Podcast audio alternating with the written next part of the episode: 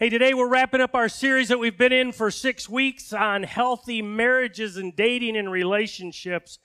And I'm to tell you that I really anticipate that today's message is going to be the most practical and hopefully one of the most helpful that you've heard in a long, long time to help people who are preparing for marriage, for helping people that are already married, and quite honestly, it will affect all of our relationships if we apply this very, very practical message today. So we're going to kind of dive in, and I want to begin by talking about the difference between intentions and actions. The difference between intentions and your actions, what we intend to do and what we actually do. The disconnect there is monumental a lot of times. I mean, nobody's ever gotten married and say, you know what? I mean, I love you now, but later I'm going to be a loser I'm going to be a jerk. I mean, I intend to be a good husband, but I, you know, it's probably not, not going to happen. I mean, I intend to be a good husband. I intend to be a good wife. We intend to have a great marriage, but quite honestly, we're, we're going to be bad. Nobody does that. For example, in our home, there's um, one rule that my wife and I kind of established, and that is whoever's the last person out of the bed makes the bed. Anybody have a rule like that? How many of you make your bed? How many of you don't? Because you're like, you're going to mess it up again. I don't like you people. I like to get in a bed that's nice and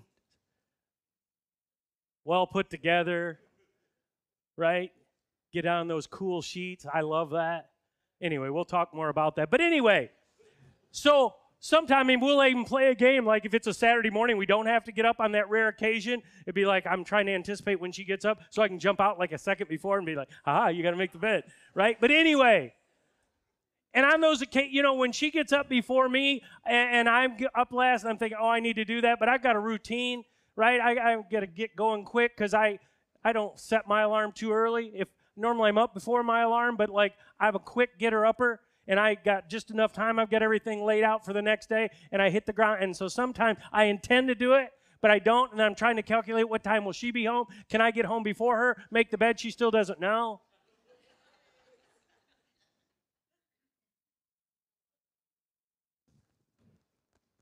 Sometimes I don't get it done. Now, I'll typically make it then before bed because I still like to get into a nice bed. But sometimes what I intend to do and my action don't quite match. And my guess is maybe that's not your scenario, but you got a scenario, and you can quickly understand that we all have good intentions, but there's a disconnect oftentimes, a lot of times, between what we intend to do and our actions. We're going to talk about that. And I wonder how many times in a week, how many times in a month, how many times in a year do you and I say something like this? Well, I intended to do it. I mean, like, come on, give us some credit. I intended to do it, I just didn't do it. My action didn't show up, but I intended to. I mean, I had the right idea when I went into this, right? And you know what I found about that? We tend to judge ourselves by our intentions, but we judge others by their actions. Like, I give myself a lot of grace. I really intended to make the bed, I just didn't do it. But I kind of get credit. Now, if she doesn't do it, then I'm like, come on, what? We had an agreement, right? So we judge ourselves by our intentions, we judge other people by their actions. And in this final week of our series, what I want to do is I want to talk about how do we close that gap? We need to close the gap because do you understand? There's a big difference of how it plays out day to day in real life between what I intend to do, but if my actions don't match my intention, that is a big, big deal. And I don't think most people understand how big of a deal is it, it in our relationships, in our marriages, in our homes. And so I want to talk about how do we close that gap because I believe with all my heart to have the relationship that God wants you to have, to have the marriage that God wants you to have, this is a big, big deal and it's going to be very practical today. Trust me, you're going to have a good time. You're probably going to laugh. You're going to go away and say, Holy cow. My guess is, and you'll find out why, men, you're going to want to read your Bible more than you're probably reading it right now. Let me just, we're, we're going somewhere today. So if you would, take out your message outlines. We're going to look at three simple thoughts. And I don't know about you, but there's power in simplicity. Three statements that I promise you, if you will apply them, They will change your relationship. They will change your marriage. They will change your home. And these are something you can easily remember. This is going to be so simple. And if you'll let the Holy Spirit kind of work on you and, and commit these to memory, you'll actually see these three thoughts will be monumental in changing your marriage, your relationships, I really believe that. So, number one, it's actually a thought we've covered before in a previous message. I'm going to cover it again today, and I'll probably cover it again down the road because it's so, so, so crucial. If you think something good, say it. If you think something good, say it every single time. We need to train ourselves that when I think something good about my wife, when I think something good about my mother, my father, my grandchild, whatever it is, your kids, when you think something good, say it. Because we intend to say it, we know we feel it, that's what we're thinking, but oftentimes we don't say it. Solomon, the wisest man who ever lived outside of Jesus, there, he said there was power in the tongue. Your tongue has the ability to create life and to add life to people, but that same tongue also has the power of death. You can destroy people or you can build people up with the very same tongue. And Solomon was great at utilizing his words when he thought something good to say it. He didn't just think it. Everything he thought that was good, he actually said it. And if you and I would do that, it's going to change a lot. You'll be amazed. Now, if you want to have a life giving marriage, you've got to say these things. If you want to destroy marriage, don't say them. Just think good things, but never say it. Because when you think something good and you don't say it, people tend to think the worst. They don't really think you think that way. So every single time you think something good, something positive, say it to your spouse. Why would you rob them of a blessing that you've already thought about. You just didn't get it out of your mouth and say it to them, so they have no idea that you're even thinking it. So we're going to do that. In fact, Solomon, he, he's like the, the master complimenter. I, I mean, this guy was so good at he never just thought something good. He always said something good. He never was just thinking about something good. He would say something good. He's yeah, and there's a big difference, right? Can you get it? There's a difference between your intention and your action. You can think it all day, but nobody ever hears that. You can say, I was going to send you a card, but you didn't. They didn't know you were going to send them a card. Look at Song of Solomon, chapter 7, verse 1 through 3. And let me just tell you right now that this, it looks like his wife is actually dancing for him, which is altogether a good thing. I'm just saying. By the way, by the way, speaking of dancing, it's harder, it's hard, harder to get a woman to dance for a man than it is for the woman to get the man to dance for her. Now, the woman could say, Hey, will you dance for me? And we, would probably give it up, right? We'd do it, but it's probably not going to look very good. But to have your wife dance for you, whole different thing. I believe it's something very God honoring, in my humble opinion. So that was free. Now, let's get back to our story. Solomon compliments his wife by, listen, if you, if you know this whole story, we're not going to go through the whole story today, but it'd be worth your reading. But the first time Solomon does this, he kind of starts at her head and he goes all the way down to her feet. Here we are in chapter 7. He's doing something very similar as she's dancing. He starts to compliment her from the ground up, which is very, very cool. This guy's good. He's, he's good. Here's what he says, verse 1. He says, How beautiful your sandaled feet, O princess's daughter. Your graceful legs are like jewels, the work of an artist's hands. He's good. He's good. This like Hallmark stuff. He, he's just getting warmed up. Verse 2 Your navel is a rounded goblet that never lacks blended wine. I don't even have a clue what that means, but it sounds romantic. and then he and then he says your waist is a mound of wheat encircled by lilies. Now, who am I to criticize Solomon? I do have to say there, guys, I don't recommend you comparing your wife's waist to a mound of anything. just, just saying. I'm not sure that's the best word, Solomon, to use there, but he's the master, so who am I to say? Then he goes on in verse 3. He jumps a little. He says, Your breasts are like two fawns, like twin fawns of a gazelle. He mentions that twice, so evidently he's pretty excited there's two of them because he keeps pointing them out. You following me? This is the Bible. I'm just interpret I'm just sharing you with you. We're going to watch him though as he compliments her very very specifically. He he's not just thinking positive things. He's actually letting them come out of his mouth as words and he's blessing his wife by saying them. In fact, what's one of the most common I would say it's the most complimentary and loving things that almost every, every couple does not every couple, but most of them do. If you have a pretty good marriage, you probably do it regularly. And that is you say, I love you. If you get off the phone, I mean, sometimes it can be so uh, habit forming, right? But I love you. I love you. Love you. Hey, I'm leaving today. Love you. See you later. Love you, right? You know what I'm saying. But if you want to change the dynamics of your relationship in a big way with a small tweak, let me tell you how to do it. Instead of just saying, love you, love you, I love you, I love you, hey, see you later, Goodbye. I love you. If you want to do one thing that will change in a big way your marriage, after you say I love you, add one word and then fill in the blank. I'm not just going to say I love you. I'm going to add one word. I'm going to say I love you because and then fill in the blank. I'm telling you, if you will begin to do that, it will become habit and it will elevate your relationship. It will elevate your marriage. I love you because you are so kind and faithful to me. I love you because you know what? You always put us before you do your career. I love you because you're a great mother. You're a great father. I love you because you're a great grandpa, a great grandma.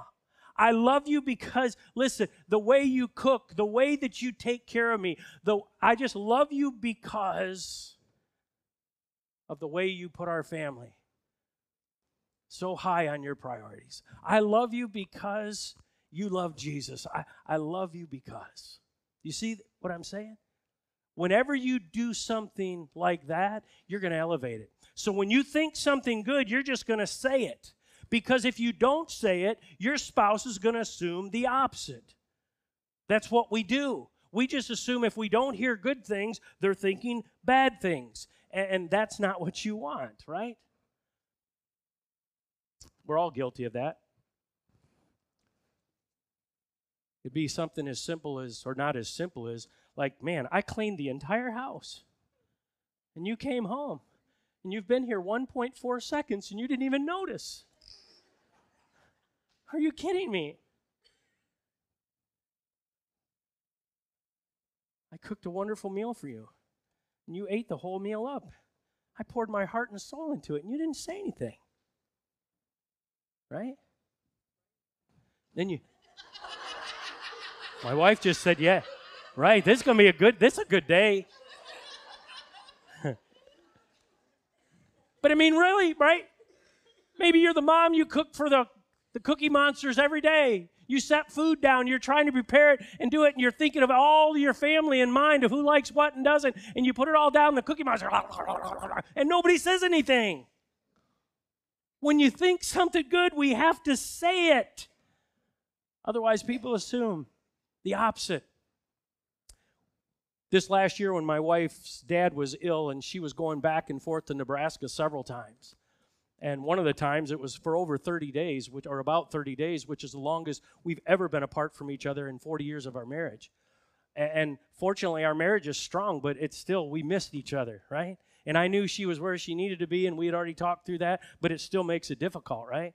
And so we'd wake up, and we didn't wake up next to each other. We'd go to bed, and we'd just talk on the phone. And, and right? And so I'm not a big texter normally because I'm like, why would I go backwards in technology and type something out and when I can actually hear someone's voice. That's just me. But anyway, uh, you know, she likes to text, and I knew sometimes if she was busy, so I texted something. I don't remember exactly what I texted, but basically, you know, like "Good morning" or something. I love you, and might have said something a little romantic, right? And I'm waiting, I'm waiting, and it doesn't come back, and it's like, come on, it's been two minutes. Like, what's going on? Don't you care about me anymore? I mean, come on, it's been a long time. And then five minutes went by, and then ten minutes went by, and it was like an hour later, I get that text message back, and she says something a little romantic back, and I was like, oh, she does still care. I'm okay. I'm okay. It's all right. We're good. We're good. But you following me? When you think something good, say it. Don't withhold a blessing from someone you love. Get it out. Say it. Because if you don't, they're missing a blessing. They have no idea they're not mind readers. And so we're going to do it every single time. And this is what Solomon does. Look at verse 5. He says, Your head crowns you like Mount Carmel, your hair is like royal tapestry. He says, The king is held captive by its tresses. The word captive is a word in the Hebrew that actually means like a prisoner put into bonds. He, he, he's, what he's saying to his wife is listen, when you do that hair flip thing, when you tuck it behind your ear, like it's like I'm a prisoner, I'm captivated by you. Listen, th- th- he means it and he's spitting it out and it's affecting his wife. I mean, she feels very loved and valued. This is good stuff. And then I, I apologize that verse 7 and 8 that's going to show up on the screen, I somehow left it off of your note sheet. So you might want to ver- write chapter 7, verse 7 and 8. Um, trust me, and guys, you'll want to note this because this is just a cool verse, cool, cool passage. And I just need to say when we approach these verses, you've got to do it with caution and do it with wisdom from heaven. All right, this is what he says. He says to his wife, Your stature is like that of a palm. He's not talking about the palm of her hand. He's talking about her stature is like that of a palm tree. And your breasts, here we go again, are like clusters of fruit. Now, normally I'm talking with my hands, and I quite honestly, I probably should put them in my pocket because I'm not even sure how I can talk about this verse with clusters of fruit and palm trees and with my hands out. So he says, You're like a palm, and your breasts are like clusters of fruit. And then notice what he says in verse 8. This is so good. I will climb the palm tree and take hold of its fruit. That's what he's saying. That's in the Bible. Guys, you think the, bo- the Bible is boring? Men, this is in the Bible. I'm going to climb the tree and grab the fruit. Now, if you're going to use that one, be careful because at best, there's a 50 50 chance this goes well for you. Okay, I'm just telling you. It just depends on the day. It depends on the mood. It probably, how good did you let those words, the good things you thought, say it, right? Or you didn't say it. Because, but I'm just telling you, it's like 50 50. Because one day it's like, oh, cool, like climb the tree, grab the fruit. And the next day you're like, get away from me. I never want you to touch me again. I'm just saying. So, guys, use, use your judgment there. Let the Spirit guide you before you attempt to climb the palm tree. Okay. So, evidently, she's in a good mood. She likes him, and she says this in verse 10 I belong to my beloved, and his desire is for me. She clearly understands she's loved, that she's desired, that she's honored by him that he loves her. The word in the Hebrew is a very powerful word. It's the word tashaka. Tashaka, to mean to desire. It's like when you saw an animal, like a predator, a lion chasing a gazelle, and it's kind of like, ah, gotcha. That's what that word really means. It's, I really desire you. I, I, I'm attracted to you. I, I want you. I, I'm love you. And she's like, He Tashakas me. He's pursuing me. She doesn't feel unloved. She doesn't feel cheap. She feels beautiful. She feels cherished. She feels honored. This is not some pickup line. This is true love that's being expressed here, and she feels it and she understands it. So Solomon is a master of every time you think something good, you say it every single time. Number two, if you think something special, do it. If you think something good, say it. But if you think of something special, do it. And I want to break this point down two different ways. There's two bullets there. The first one that I'm going to talk about is purposeful time.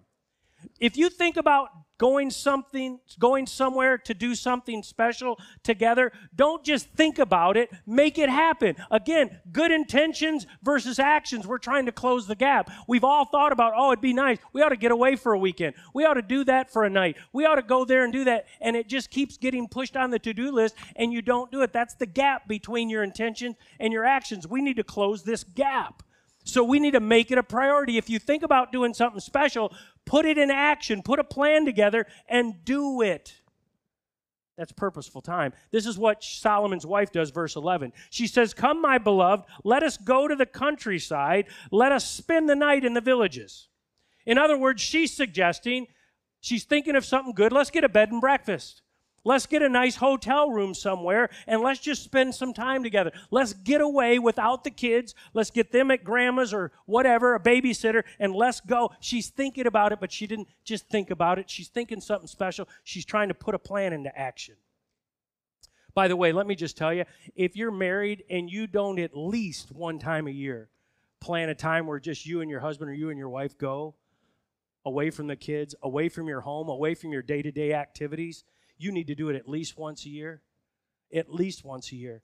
Other than COVID season, I don't think in 40 years that my wife and I have been married that we didn't take at least one weekend getaway somewhere when our kids were young, when they got bigger and bigger and bigger. And even though they're gone, you say, well, you don't even have to go away. Yeah, but there's still something about getting out of the day to day routine and out of the same environment. And, and, it's, it's amazing. When we do that, listen, we have great time. It, just lets you focus on each other. It, it's just a different thing. And I'm just going to tell you um, you say, I, I don't know if we can afford to. You can't afford not to. Make it a priority. We, we have resources for what really matters to us. And, and it's not that expensive. You can certainly do that once a year. And I'll be, I'll be honest. I mean, our lives can be so chaotic when we had small when our kids were small but now it's with grandkids and their schedule schedule schedule and every weekend. You know, I don't we don't do anything on Saturday night because my brain's not that big. I have to re put stuff in what I worked on during the week to get it back in my brain to have something to say on Sunday. And so Saturday nights are just blah. And so we go through seasons of this and we just need to get away. And, and so do you. And so when I get away with her, we laugh our heads off. I mean, she's funny. We have a blast. There's always something that goes on. There's always something, you know, and then, you know, you're rolling on the floor laughing, and then you, you know, then you roll on the floor and do other things, whatever. I mean, it just, it's fun. It's just fun. Purposeful time. Pur- purposeful time. Didn't I tell you we'd have fun today? And this, this is, I'm just sharing God's word with you. But anyway, if you want to have a marriage that most people don't have, you're going to have to learn to say no to what many people are saying yes to but that also means you're going to have to say yes to the things that other couples are saying no to. I'm just telling you, I don't want my, when my kids were growing up and I looked at most marriages around the world, I don't want, and I did not want my kids to have a normal marriage. I don't want my grandkids, as I look around today and see what normal marriages look like, I don't want my grandkids to have a normal marriage. I don't. It, normal is not good normal is not okay. I grew up in a normal marriage home. My parents divorced when I was eight. My wife grew up in a normal married home. We, neither one of us, when we got married, wanted normal. We didn't want what we saw. We wanted something different. And God certainly blessed us by putting some people around us. Both of us gave our lives to Christ. We had mentors around us that modeled what a healthy marriage is like. And, and we are so much better today because of that. And so, listen, I just can't say enough about purposeful time in your relationships. Um, let's look at verse 12. Here we go on with the story. Um, she goes on to say this We're going to go and get a little bed and breakfast. Then she said, Let's get up, let's go early to the vineyards and see if the vines have budded, if their blossoms have opened, and if the pomegranates are in bloom. There, get this, there I will give you my love. Woo. Let's get away. Let's go celebrate in the park. Now, obviously, this was before Google satellite images, right? Happened. This was before it was illegal to do that. Um, but anyway, on a side note, she's saying, I understand your desire for me. I understand your honor and you loving me and cherishing me. And I love the things that you say and let's get away and just have some focused time between you and I.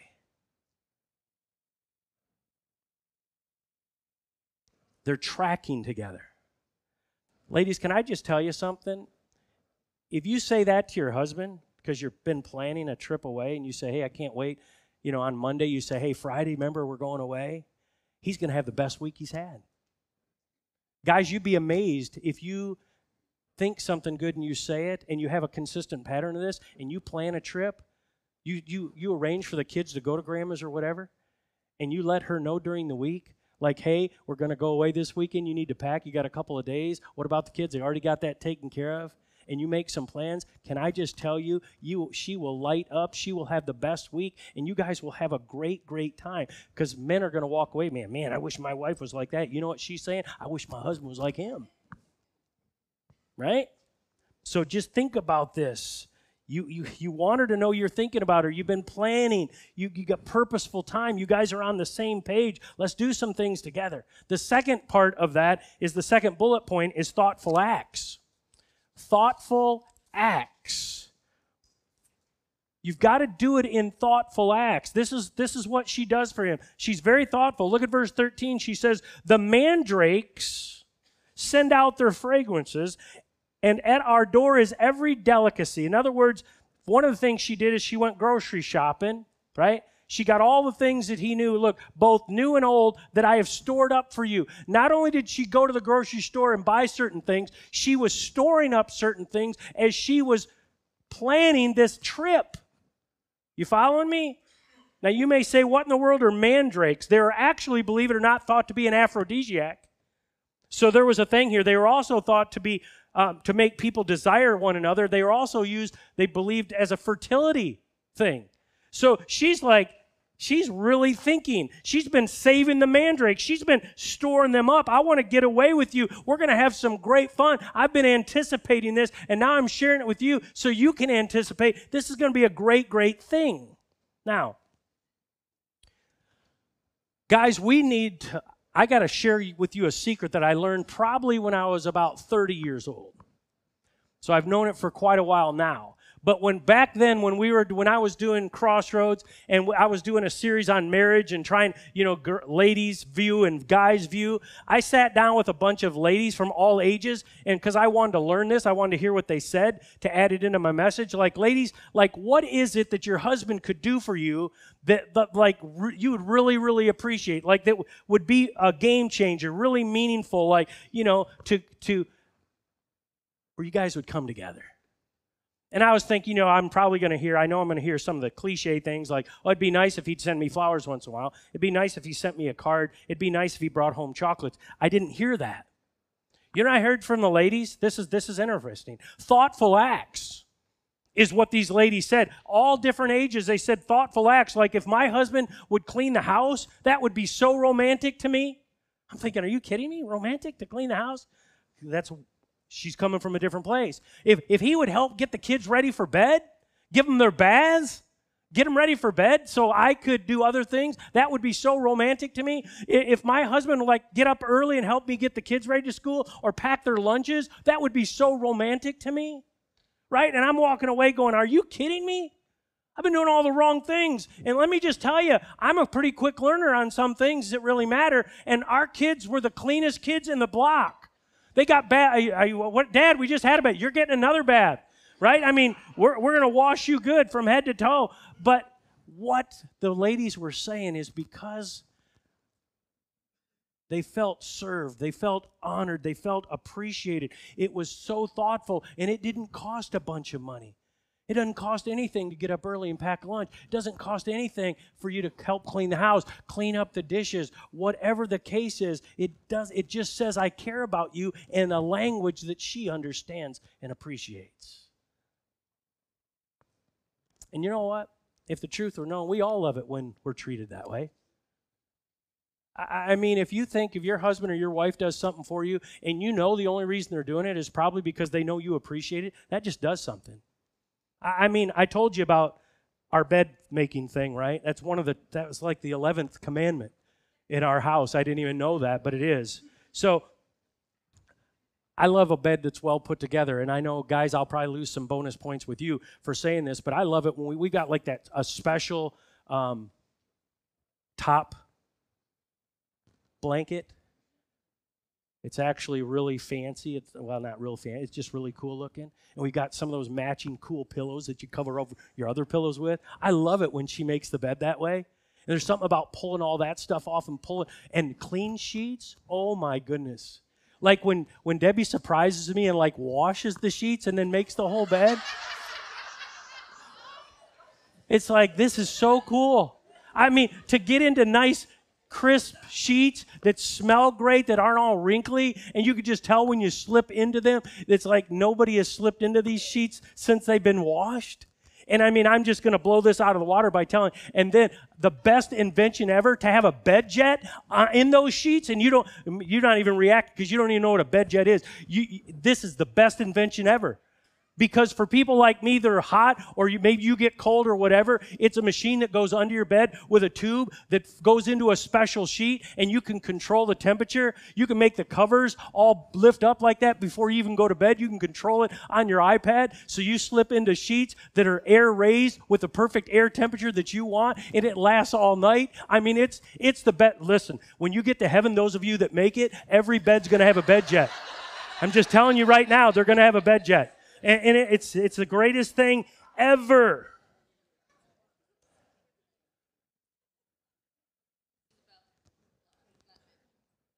Yeah. But when I crawl into those sheets that have been freshly washed, I know she did that for me. Not that she doesn't care. She likes them too, but I just know she knows that I really appreciate that. And it just clicks in my mind she was thinking about me and cared about my thoughts and did that. That makes me feel special. Do you, you, you tracking with me? So when you think something good, you're going to say it. When you think something special, you're going to do it. And here's number three if you want something different, be it. If you want something different in your relationship, in your marriage, then you need to be different. You need to be it. You can't say, yeah, if he would just be like Solomon, if she would just be like Solomon's wife. No, you, if you want to see change, you be it. The only person you can control effectively is yourself. So if you want to see some change, be it. If you don't like what you're getting, then you need to look at what you're giving. That's what we're saying. If you don't like what you're getting, oh, if she would just do this, if he would just do this, you know, if you'd start doing that, I'd start doing this. No, you do it first. You be it.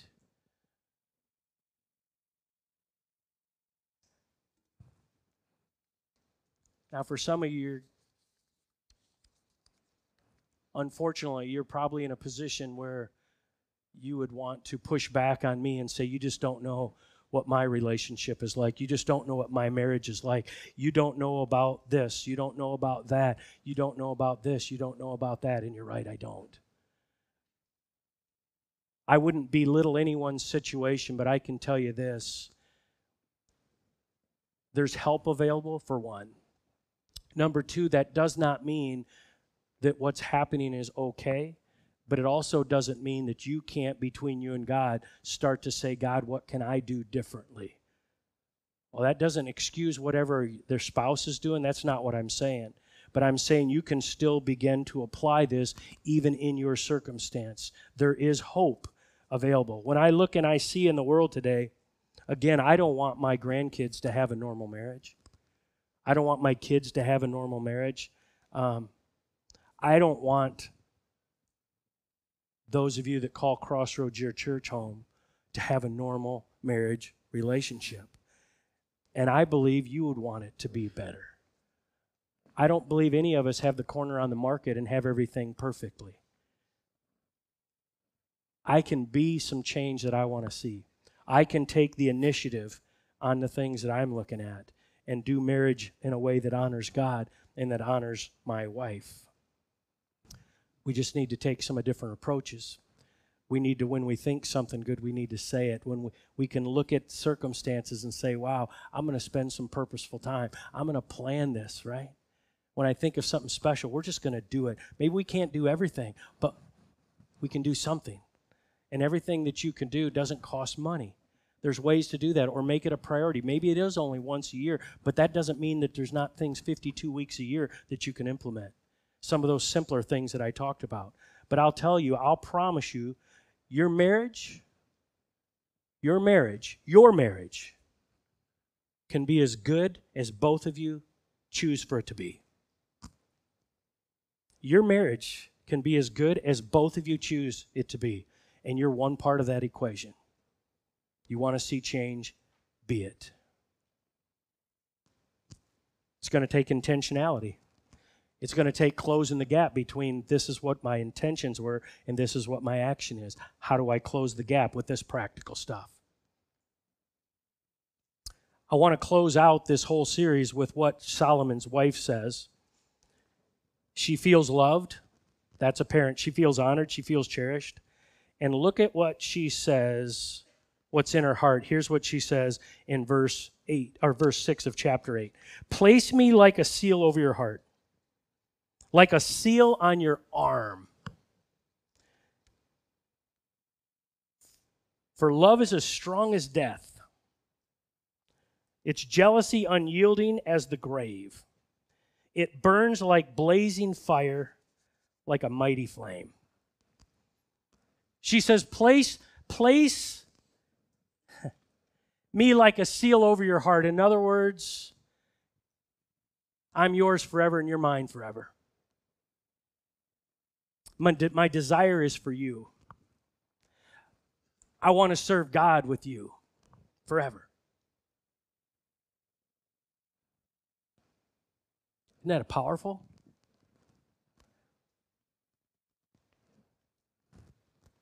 We've had a lot of fun because this is a lot of fun, but I want to close with saying something serious. Debbie, you're my dream girl. I mean, you really are. I thank God for you. I love serving Jesus with you. I can't thank you enough for being with me for all of these years uh, this church. I wouldn't be half of who I am without you. This church wouldn't be the church that it is without you. And um, I just want you to know that.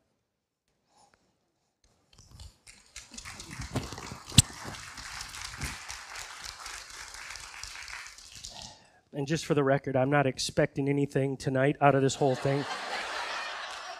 Um, I mean, if that happens, that's just up to you. But anyway.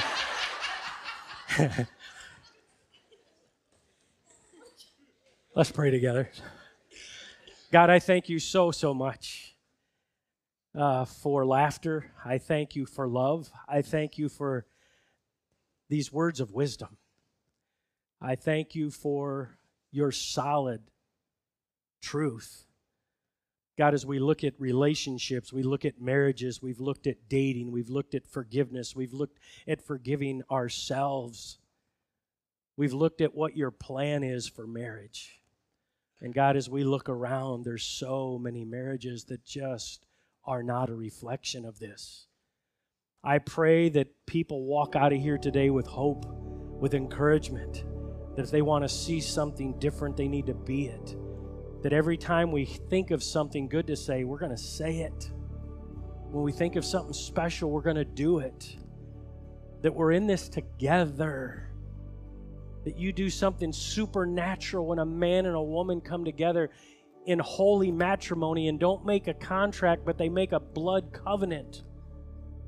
And they place you at the center because you're at the center of each one of those hearts already. When we do things your way, the results, God, are mind boggling. The results make the world just look and scratch their head almost in disbelief.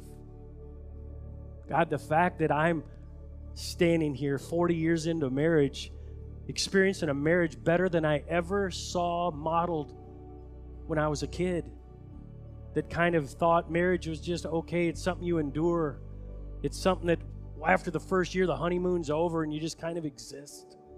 That that's not your plan. That's not the way you planned it. That's not the way it has to be.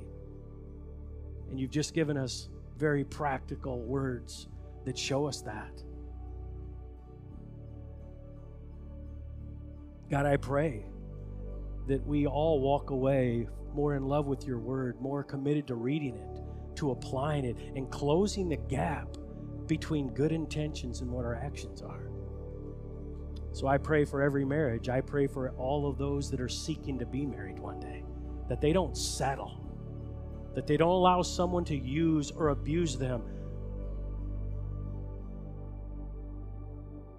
But they do it your way. They protect their purity, they protect their heart,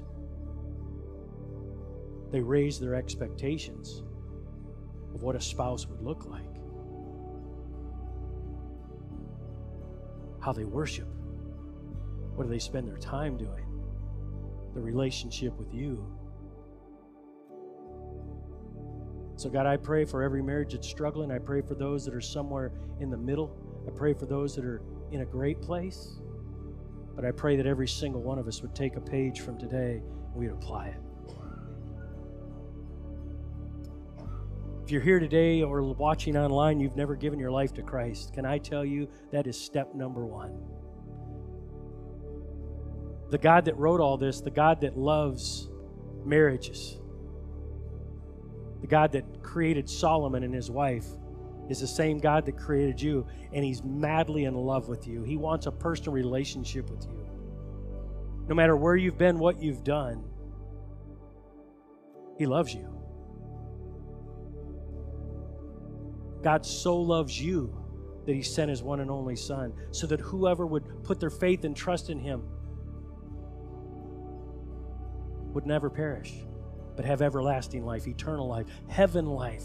It's a gift that is given to anyone who will admit that they're a sinner, that they're not doing things perfectly, that they're not doing things God's way.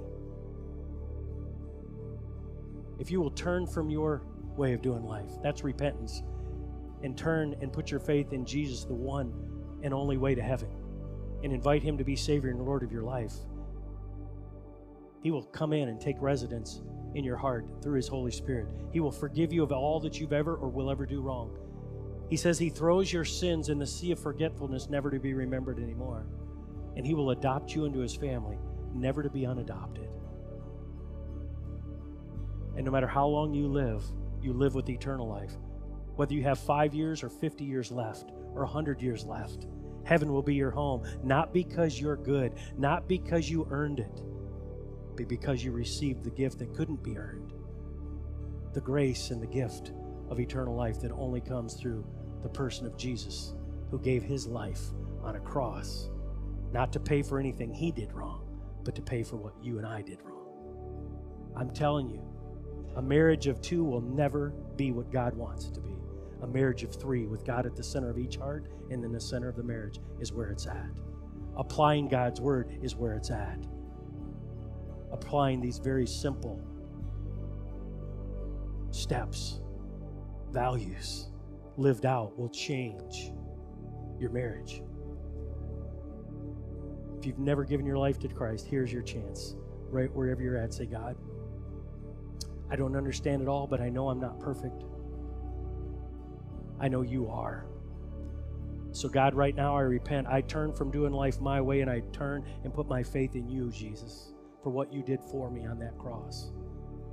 And not only did you suffer and die on that cross, three days later you defeated death. So that whoever puts their faith in you will no, not die. Physically, yes. The real us, our soul, never. And it will spend eternity with you. I receive that gift gladly today. And from this day forward, I want to learn to love you like you love me. I want to use my time, my talent, and my resources that you put in my hands to point other people to you. And God, I want you to do a work in me, in my relationships, in my marriage, in my soon to be marriage, in my dating, that I don't settle. Because I don't need to. I'm looking for someone that's as in love with you as I want to be. And God, help me close the gap between good intentions and actions. We say thanks. We give you all the name, all the praise in the name that's above all names, the name of Jesus. And everybody said.